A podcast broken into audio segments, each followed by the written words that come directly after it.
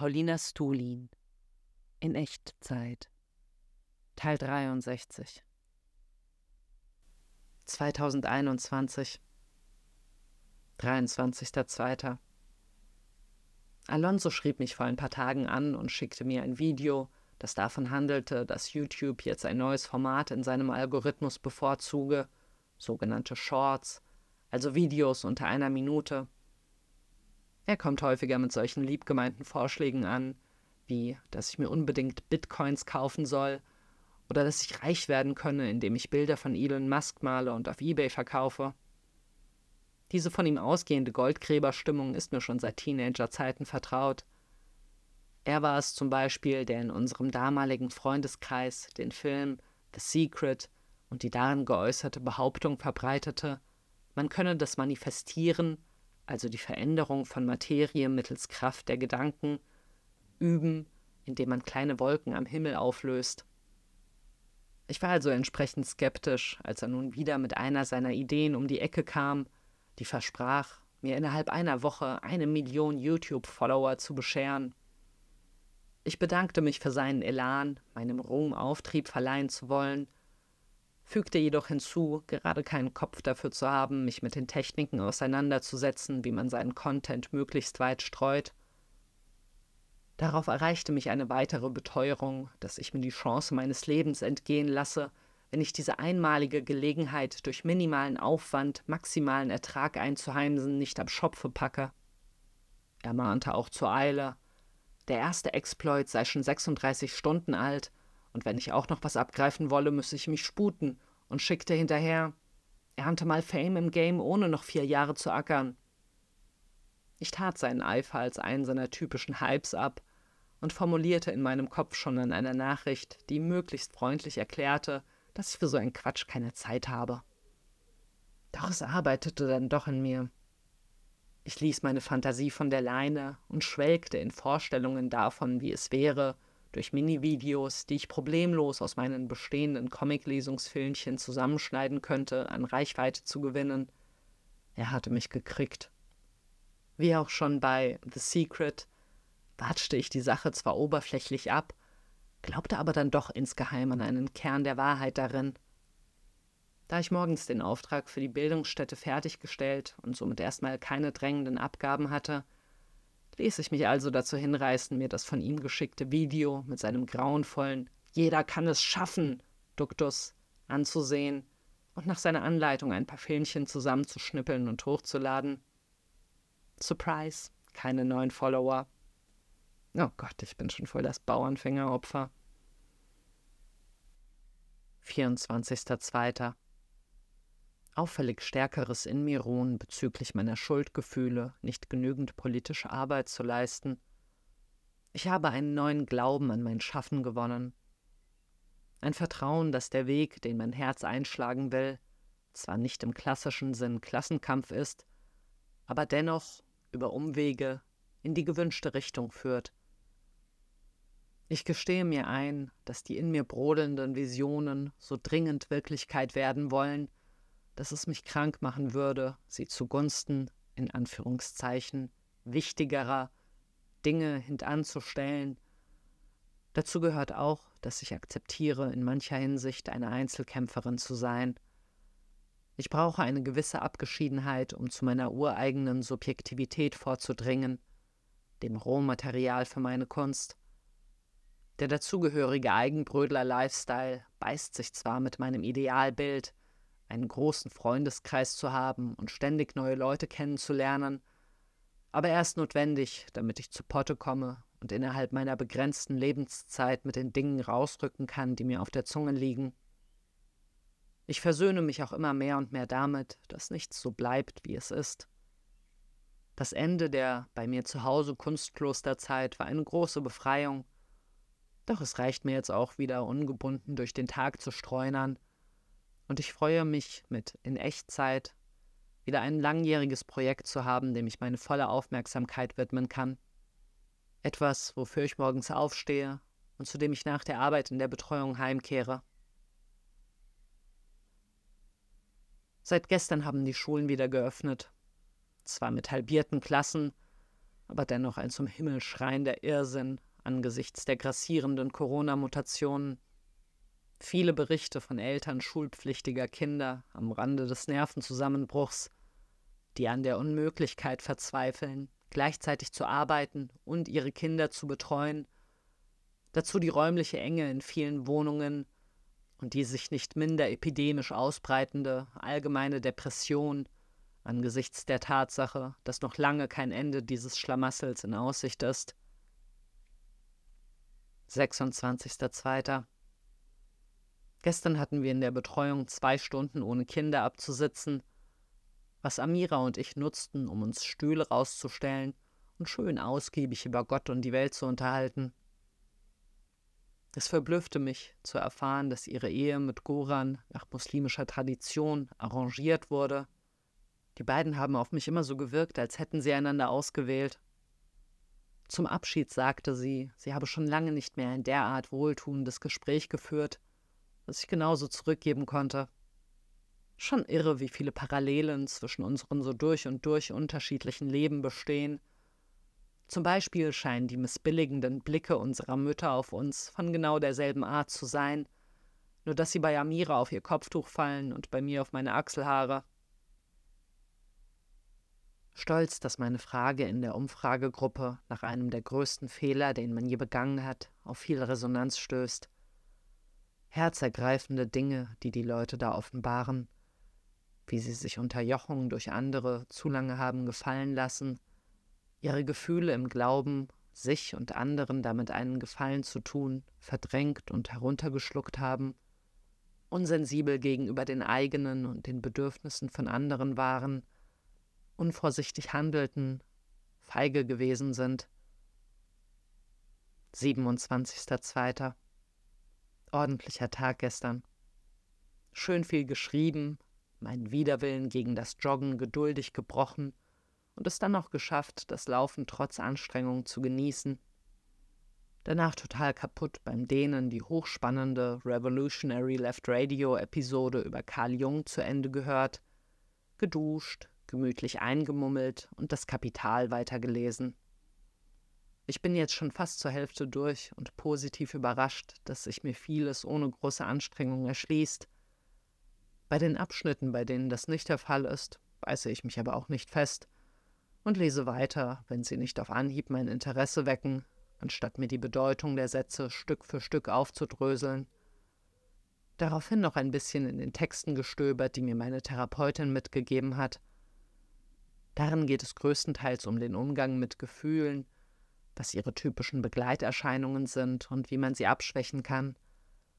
Heute las ich über Neid, was die Autoren ein kognitives Gefühl nannten, also eines, das ausschließlich von, häufig automatischen, Bewertungsprozessen abhängt.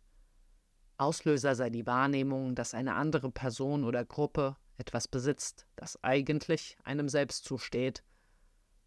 Dominierend sei ein Empfinden der Ungerechtigkeit, der Grundgedanke, dass jemand anderes etwas hat, das man selbst viel mehr verdient hätte. Ich schweifte ein bisschen in meiner Erinnerung, um diese Beschreibung mit meinem Erleben abzugleichen, doch da stach kein besonders passender Präzedenzfall heraus. Nach meiner von vier Kohlrabi-Knollen begleiteten Lektüreeinheit ließ ich mich, begleitet vom Nieselregen, der an meine Fenster prasselte, in ein kleines, weiches Erschöpfungskoma fallen, Behäbiges wieder aufrichten, einkaufen und eine halbe Stunde Texte für In Echtzeit einsprechen, um sechzehn Uhr dreißig zur Fridays for Future Fahrraddemo. Es waren hundert bis zweihundert Leute da, also keine unüberschaubare Masse, aber doch ein stattlicher Mob, der Raum einnahm und die Blicke auf sich zog. Der einzige, den ich kannte, war ein Kind aus der Betreuung, und so radelte ich allein inmitten des Rudels. Kurz vor dem Abbiegen auf eine Schnellstraße kam ich an einem Mitfahrer vorbei, der eine Boombox an seinen Rucksack geschnallt hatte, aus der richtig geschmeidige und antreibende elektronische Musik kam. Ich ließ mich davon hypnotisieren und heftete mich von da an bis zum Rest der Route an seine Fersen. Ich konnte mich so richtig in die Melodien reinlegen, in ihnen schwelgen, und die Eindrücke des radelnden Schwarms mit diesem Soundtrack zu einem Real-Life-Musikvideo vermischen. Schöne Freude dem Fahrradfahrer gegen Ende unserer Tour, mein Entzücken über seine grandiose Musikwahl auszurichten. Als wir an der Rheinstraße für eine Zwischenkundgebung über die Querdenker innehielten, die in der Nähe standen und vorbeifahrenden Autos Schilder mit ihren Botschaften entgegenstreckten, kam eine Frau auf mich zu, die mich als Comicautorin erkannte und ein liebes Schwätzchen mit mir darüber führte, dass sie als Lehrerin mein Buch gerne in ihrem Unterricht behandeln möchte. Ein schöner Ego-Boost, der gut gelegen kam, da ich kurz zuvor an einem Plakat vorbeigefahren war, das in mir ein Gefühl hochbrodeln ließ, das ich dank der Mittagslektüre nun schnell zuordnen konnte. Es bewarb eine literarische Online-Veranstaltung, in der Andrea Petkovics Roman vorgestellt und in der der Frage nachgegangen werden sollte, warum ist ihr Buch so erfolgreich? Mein erster Gedanke beim Vorbeifahren war ein missgünstiges, na, weil sie einen riesigen P R-Apparat hinter sich hat, worauf ich zu selbstmitleidigen Überlegungen darüber weiterschweifte, dass mein Schaffen, trotz des Hypes und bei mir zu Hause, für meinen Geschmack immer noch viel zu wenig anerkannt ist. Der gescheiterte Versuch, mithilfe von Alonsos Anweisungen meine YouTube-Followerzahl hochzupeitschen, bestätigte mich in der Ansicht, dass meine Arbeit unverschämterweise kein so richtig großes Publikum findet. Ist natürlich Quatsch, gerade Andrea Petkovic als Vergleich zu bemühen, da wir in komplett verschiedenen Sphären wirken. Sie bietet sich vielleicht bloß deswegen als Maßstab an, weil sie genauso alt ist wie ich und in derselben Stadt aufgewachsen ist. Was meinen Aufmerksamkeitsdurst später dann aber doch noch stillte, war in meinem Briefkasten die neue Ausgabe der Zeitschrift Comic Szene zu finden, in der ein doppelseitiger Bericht über mich stand, sowie eine Online-Rezension, deren letzter gleichzeitig nichts, aber auch vielsagender Satz mich irgendwie bezauberte. Zitat: Der Comicroman hat nur eine einzige Botschaft. Ich bin so, wie ich bin. Den Abend ließ ich in gewohnten Bahnen dahinpurzeln, machte mir einen Podcast an und malte, tummelte mich Kohlrabi fressend in der Umfragegruppe, schaufelte mir Serien guckend meinen Gemüsematsch rein und schlief im Großen und Ganzen einverstanden mit den Dingen ein. Erster Dritter. Erste positive Resonanzen auf In Echtzeit. Ich glaube, es kommt so an, wie ich es meine. Ich fühle mich verpflichtet, tunlichst darauf Acht zu geben, meine HörerInnen nicht mit belanglosem Schrott zu langweilen und ihnen so uneitel wie möglich die juicy Details aus meinem Leben darzubieten. Heute Abend bin ich eingeladen, beim Online-Stammtisch der Berliner Comicbibliothek Renate Mentorin zu spielen. Da die Veranstaltung von zwanzig bis zweiundzwanzig Uhr stattfindet, ein Zeitraum, an dem ich gewöhnlich allein vorm Bildschirm hänge und esse, bin ich leicht zerknirscht bei der Aussicht, heute nicht meinen heiligen Gewohnheiten frönen zu können. Ich erkenne jedoch auch eine Chance zur Weiterentwicklung darin, mal aus meinen Routinen herausgerissen zu werden. Augusto, der Initiator, hat es mir auch so schmackhaft gemacht, wie es nur ging. Keine Vorbereitung. Einfach für zwei Stunden zur Verfügung stehen und dafür hundertfünfzig Euro abstauben. Zweiter Dritter. Die gestrige Videokonferenz war ursympathisch und alles, gegen Ende der zweieinhalb Stunden jedoch arg ermüdend. So lange Zeit am Stück auf der Stelle zu sitzen, macht mich echt fertig. Den zwölf TeilnehmerInnen schien das gar nichts ausgemacht zu haben. Die waren die ganze Zeit geduldig und in sich ruhend bei der Sache, während ich beständig meine Sitzposition ändern und mich mit aller Gewalt zusammenreißen musste, um den Fokus zu wahren. Im Nachhinein wirkt dann aber trotz aller Anstrengung doch das kostbare Gefühl nach, Teil einer Gruppendynamik gewesen und mit anderen wirkungsvoll in Austausch getreten zu sein. Verbundenheit. Dritter Dritter. Da in den Schulen Mangel an Aufsichtspersonal herrscht, werden wir BetreuerInnen zur morgendlichen Bewachung der Kinder eingesetzt und müssen dafür von acht bis dreizehn Uhr statt von zwölf bis sechzehn Uhr arbeiten, was in mir bei der Ankündigung vor etwa zwei Wochen wütenden Widerstand auslöste. Glücklicherweise war ich bis jetzt noch nicht davon betroffen, dass sich genug andere für diese Schichten haben finden lassen, doch am kommenden Freitag muss ich nun auch ran. Ich hatte die drohende Möglichkeit, dafür eingezogen zu werden, schon fast vergessen. Und so wurde ich sehr emotional, als Maike vor ein paar Tagen mit der Forderung an mich herantrat, meinen Tagesrhythmus, der mir optimale Rahmenbedingungen für meine psychische und kreative Entfaltung bietet, für eine Arbeit preiszugeben, die mir nichts bedeutet. Ich zog eine Schnute und sagte mir, dass es nun wirklich an der Zeit ist, mir einen neuen Job zu suchen, an dem meine wertvolle Lebenszeit nicht dafür verschwendet wird, dass ich für einen lachhaften Lohn Zeit absitzen muss, in der ich noch nicht mal pädagogisch tätig sein darf, da die Schule meint, dass das zu laut wäre.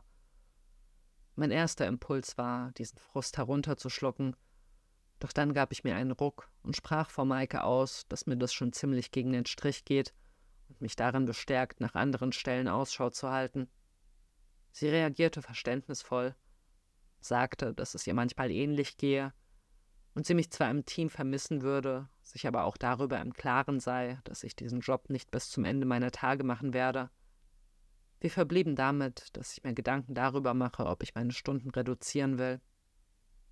Es tat gut, nach der Arbeit eine halbe Stunde durch die frühlingsfrische Luft zu meinem Vater zu radeln, wo ich mich mit ihm für die Übergabe eines neuen Fahrrads verabredet hatte.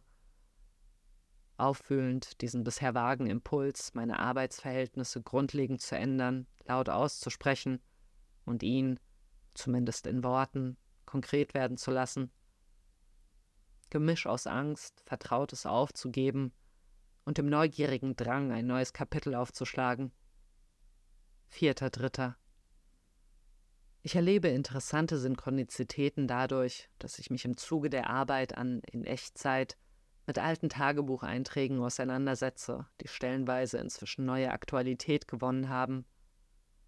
Zum Beispiel stieß ich kurz nachdem ich mich letzte Woche intensiv mit den Wurzeln meiner Schuldgefühle beschäftigt habe, auf einen Eintrag von zweitausendachtzehn, in dem ich darüber schrieb, wie ich mich daran beteiligt hatte, meine Grundschulfreundin zu mobben und wie grauenvoll es war, ein paar Jahre später zu erfahren, dass sie bei einem Autounfall gestorben ist und mir somit auf ewig die Möglichkeit geraubt wurde, sie um Verzeihung für mein Arschlochsein zu bitten.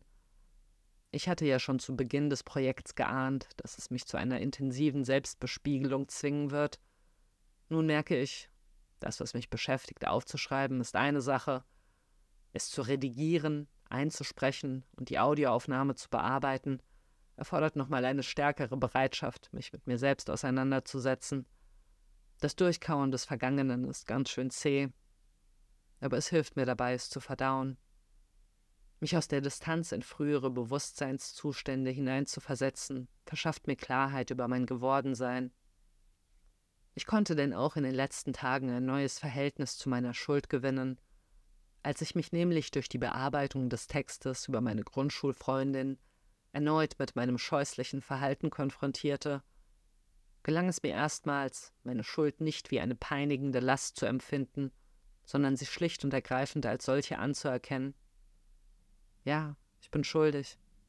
Daran gibt es nichts schön zu reden.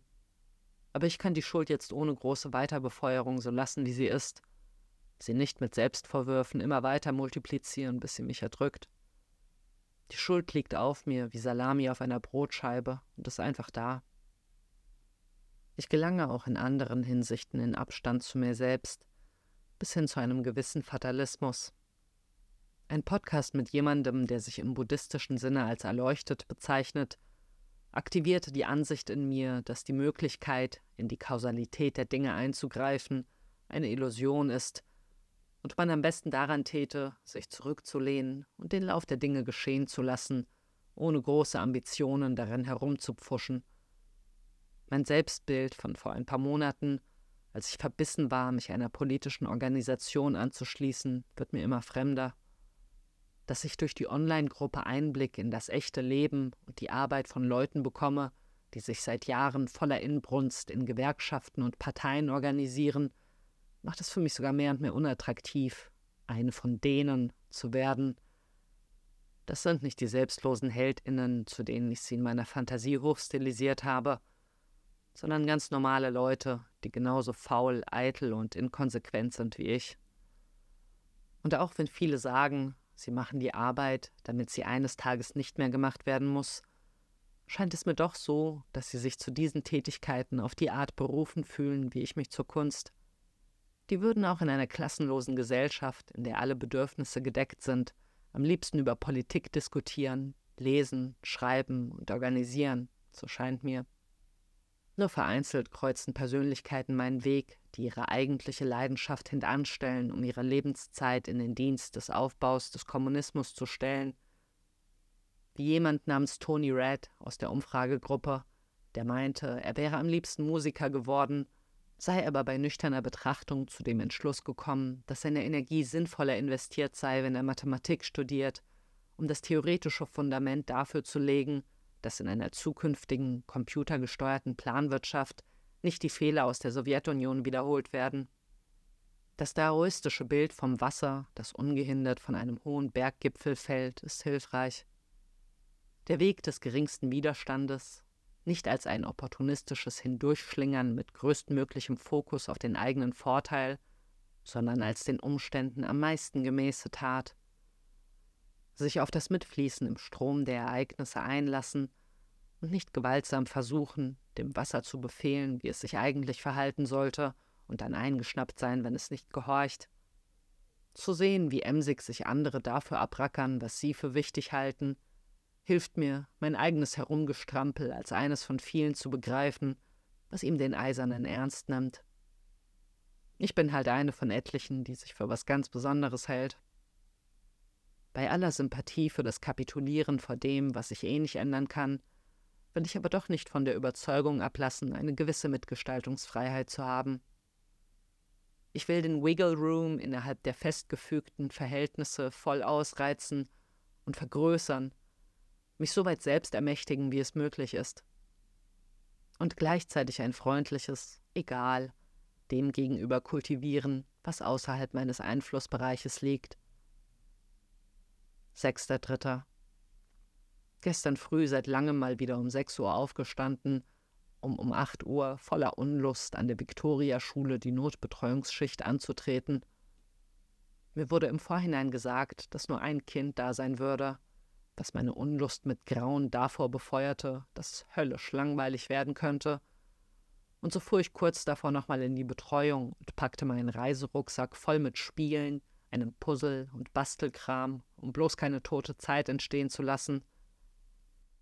Die ganzen Tage davor habe ich schon gequält auf diese fünf Stunden vorausgeschaut, in denen ich üblicherweise in aller Morgenfrische, wenn ich am produktivsten bin, an meinen kreativen Projekten arbeite und joggen gehe.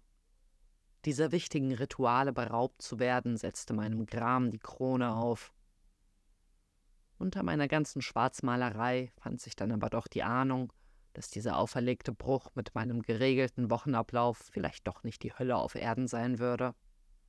Und es war echt so. Die Zeit verging dank der vielen Entertainment-Utensilien, die ich verbotenerweise mitgebracht hatte, wie im Flug. Ich zöckte mit dem zehnjährigen Mädchen, das ich zu beaufsichtigen hatte, ein Spiel nach dem anderen, und in der Zwischenzeit unterhielten wir uns herzlich und lustig über dies und das. Es war mir auch ein spezielles Pläsier, an diesem Tag ausnahmsweise keinen Kohlrabi zu frühstücken, sondern mir eine Fertigspeise vom Aldi zu gönnen, Falafel in Mango-Curry und dazu ein frisches Sonnenblumenkernbrötchen vom Bäcker. Meine Güte, dieses Brötchen war der Wahnsinn. Natürlich weckte das direkt Gier nach mehr teigbasiertem Fraß, den ich mir jedoch gerade mal wieder mit besonderer Strenge untersage. Ich wiege mich wieder fast täglich und gebe disziplinierter als das letzte halbe Jahr, indem ich immer mal wieder diese geil matschigen Supermarkt-Fertig-Wraps und Sushi gegessen habe, auf meine Kalorienzufuhr acht. Vor zwei Monaten war ich bei fünfundsechzig Kilo gewesen, gestern brachte ich dreiundsechzig Komma eins auf die Waage. Aber diese Ausnahme tat auf jeden Fall prächtig gut, gerade im Licht eines Untersuchungsergebnisses, von dem ich neulich gehört habe, demgemäß langfristige Disziplin besser gelingt, wenn man sich hin und wieder eine Pause von der strengen Planeinhaltung erlaubt. Übertreibt man es mit der Askese, steigt die Gefahr, dass man irgendwann frustriert alles hinschmeißt. Nach der Betreuungsschicht traf ich mich mit Damian und Tabea. Wir liefen zum Messplatz, wo ein Zirkus zwischengestrandet ist, dessen Tiere in improvisierten Gehegen und Zelten einquartiert wurden. Tabea, ein Tier nah vor dem Herrn, wollte zum Pferdeschmusen dorthin, arrangierte sich nach einer kurzen Weile mit dem Direktor und erhielt die Erlaubnis, über die Absperrung zu den Tieren zu steigen und dort mit ihnen zu kuscheln. Damian und ich machten derweil eine Runde durch den Bürgerpark und diskutierten über Politik. Am Montag endet sein arbeitsloses Jahr und er wird eine vierzig-Stunden-Stelle bei einem Fairtrade-Blumenversand antreten. Beim Abschied sagte er noch, er habe die erste Episode in Echtzeit gehört, machte eine Handbewegung, wie wenn etwas zu heiß ist, und meinte, darin habe ich ja ganz schön die Hose runtergelassen. Ich wusste, dass er das nicht übel meinte, aber irgendwie verfolgte mich diese Redewendung danach noch auf eine unangenehme Weise, da sie suggerierte, dass ich Leuten ungefragt meine schmutzige Wäsche unter die Nase reibe. Am Abend schickte mir meine alte Schulfreundin Anja, die mich ein paar Tage zuvor gefragt hatte, ob ich Erfahrungen mit Microdosing habe, ein paar sehr lustige Sprachnachrichten. Sie kommt gerade frisch aus einer Entzugsklinik, wo sie sich von fünfzehn Jahren täglichen Opiatgebrauchs der Marke Tramal entwöhnte und ist auf der Suche nach etwas, mit dem sie die nüchterne Alltagstristesse bewältigen kann. In der ersten Nachricht erzählte sie, dass sie vor einer Stunde zehn Milligramm L S D eingenommen habe, bislang aber nicht mehr als eine leichte Schummrigkeit spüre, die nicht gerade den euphorischen Online-Berichten entspreche, in denen Leute davon schwärmten, plötzlich bei den trivialsten Tätigkeiten Glück und Zufriedenheit zu empfinden und viel unbeschwerter durch den Tag zu kommen.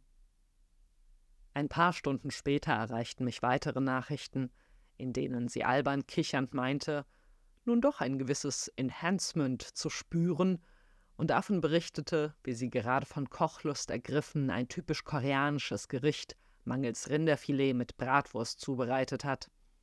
Dazu ein herzallerliebstes Video, wie sie verspitzt und sichtlich druff die Pfanne mit ihrem Meisterwerk darin präsentierte.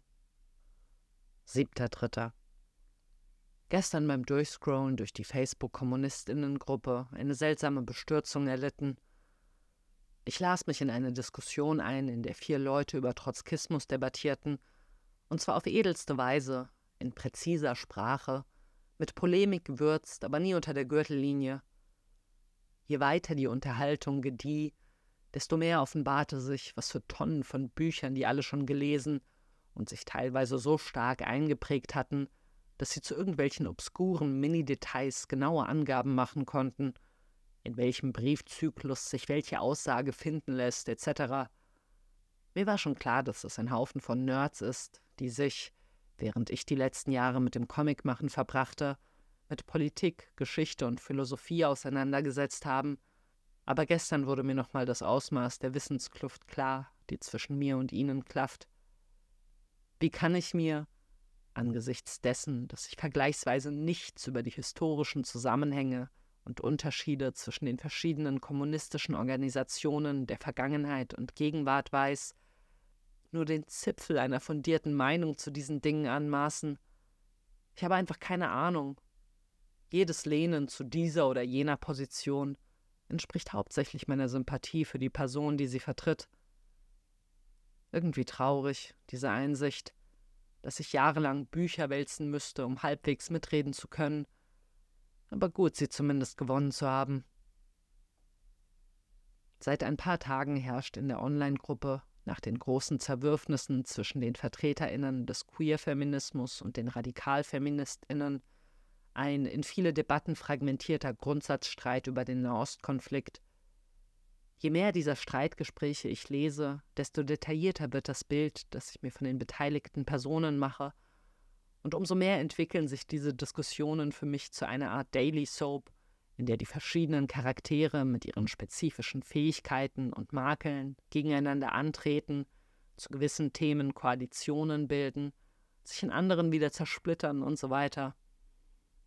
Ich habe mich beim Nachsinnen über die sich täglich neu entfachenden Zerwürfnisse nun schon häufiger dabei erwischt, die sich besonders markant hervorhebenden Leute wie Figuren aus einem Film zu betrachten, die in meiner Fantasie auch außerhalb der Facebook-Gruppe weiterleben. neunter Dritter Zwei Umfragen von Fabian, die mich stark berührt haben.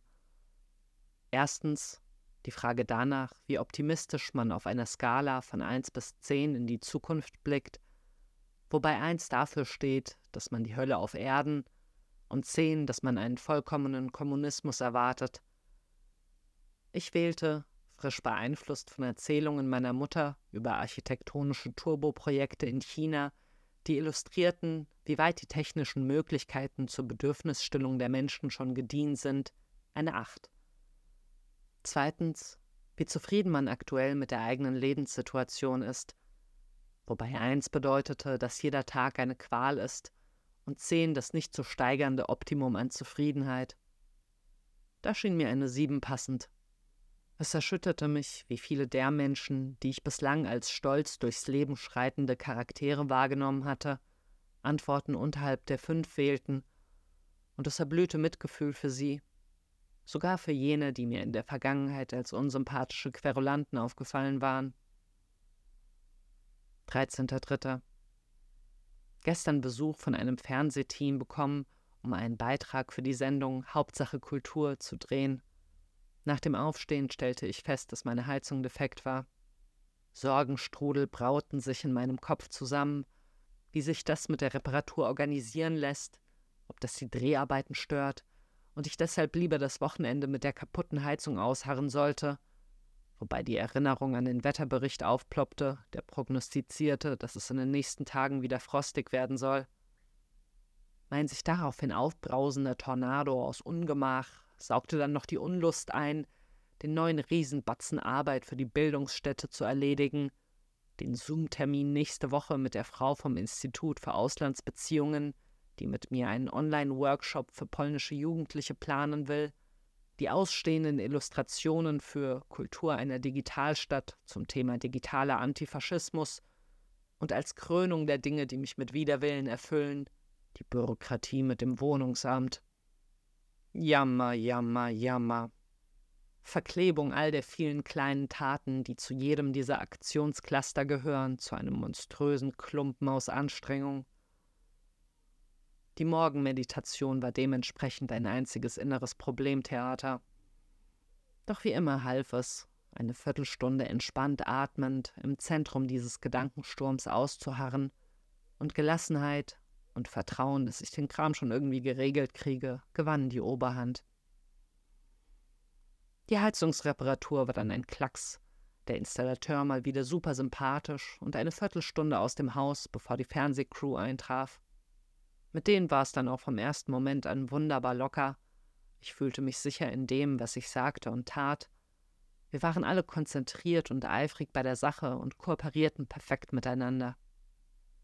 Die Produktionsleiterin Natascha bezauberte mich mit ihrer kompetenten, selbstbewussten und dabei durch und durch menschlichen Art und schmeichelte mir, indem sie mir begeistert reflektierte, wie sehr sie meine Arbeit schätzt. Ich war indes hart davon beeindruckt, was sie alles so auf dem Kasten hat, dass sie zum Beispiel aufgrund vieler China-Aufenthalte Mandarin gelernt, eine Ausbildung als Barocksängerin und Pianistin absolviert und schon etliche Filme gedreht hat. Auf dem Weg zum Comic-Kosmos kamen wir dann schönerweise nochmal tiefer ins Gespräch und verwandelten uns innerhalb weniger Momente in ein vertrautes Freundinnenpaar, das sich angeregt über das Leben austauscht. Ich musste lachen, als sie auf meine L S D-Story baff entgegnete, sowas wäre absolut nichts für sie, sie kriege, Zitat, eh schon zu viel mit. Dafür, so fuhr sie fort, habe sie ein anderes Mittel, mit dem sie sich gerne den Gong gibt, und zwar die Musik von Richard Wagner. Unter nun meinem ungläubigen Staunen berichtete sie, dass es für sie nichts Großartigeres gäbe als sechsstündige Aufführungen seiner Stücke. Das Einzige, was sie in dieser Situation, die mir alleine schon bei der Vorstellung, so lange stillsitzen zu müssen, Grauen beschert, störe, seien die Menschen um sie herum, die dieses heilige Spektakel mit ihrer Unruhe stören. Auf meine Nachfrage, wieso gerade Richard Wagner, antwortete sie, dass diese Musik so groß und megaloman sei, dass sie sich ihr wie einem Drogenrausch hingeben könne. Bei barocker Musik, in der die Klänge fein ziseliert vor sich hinkräuseln, stelle sich diese Gebanntheit zum Beispiel nicht her. Nach einem glücklichen und herzlichen Abschied zog ich mich sofort nach der Heimkehr um und ging joggen, um die durch die vielen neuen Eindrücke aufgewirbelte Energie in Bewegung zu entladen. Wieder zu Hause öffnete ich mein digitales Postfach und erblickte darin eine E-Mail von Doris Dörrie, in der sie mich fragte, ob ich einen Comic für ihren nächsten Kinofilm zeichnen möchte. Uiuiui, was für eine Frage. Ich hielt an, mich um die Fassung zu bewahren, befürchtend, dass ich überschnappe, wenn ich mir ungebremst die Tragweite dieser Worte vor Augen führe. Ich versuchte, meine Euphorie stoisch runterzukochen, aus Angst, meine Hoffnungen an eine Fantasie zu hängen, die vielleicht doch nichts wird. Es gelang mir so weit, dass ich es schaffte, danach relativ unaufgeregt zum Aldi zu fahren, aber währenddessen brodelte und bitzelte doch die Ahnung in mir, dass ich soeben das Ticket zu meinem neuen Leben in die Hand gedrückt bekommen habe.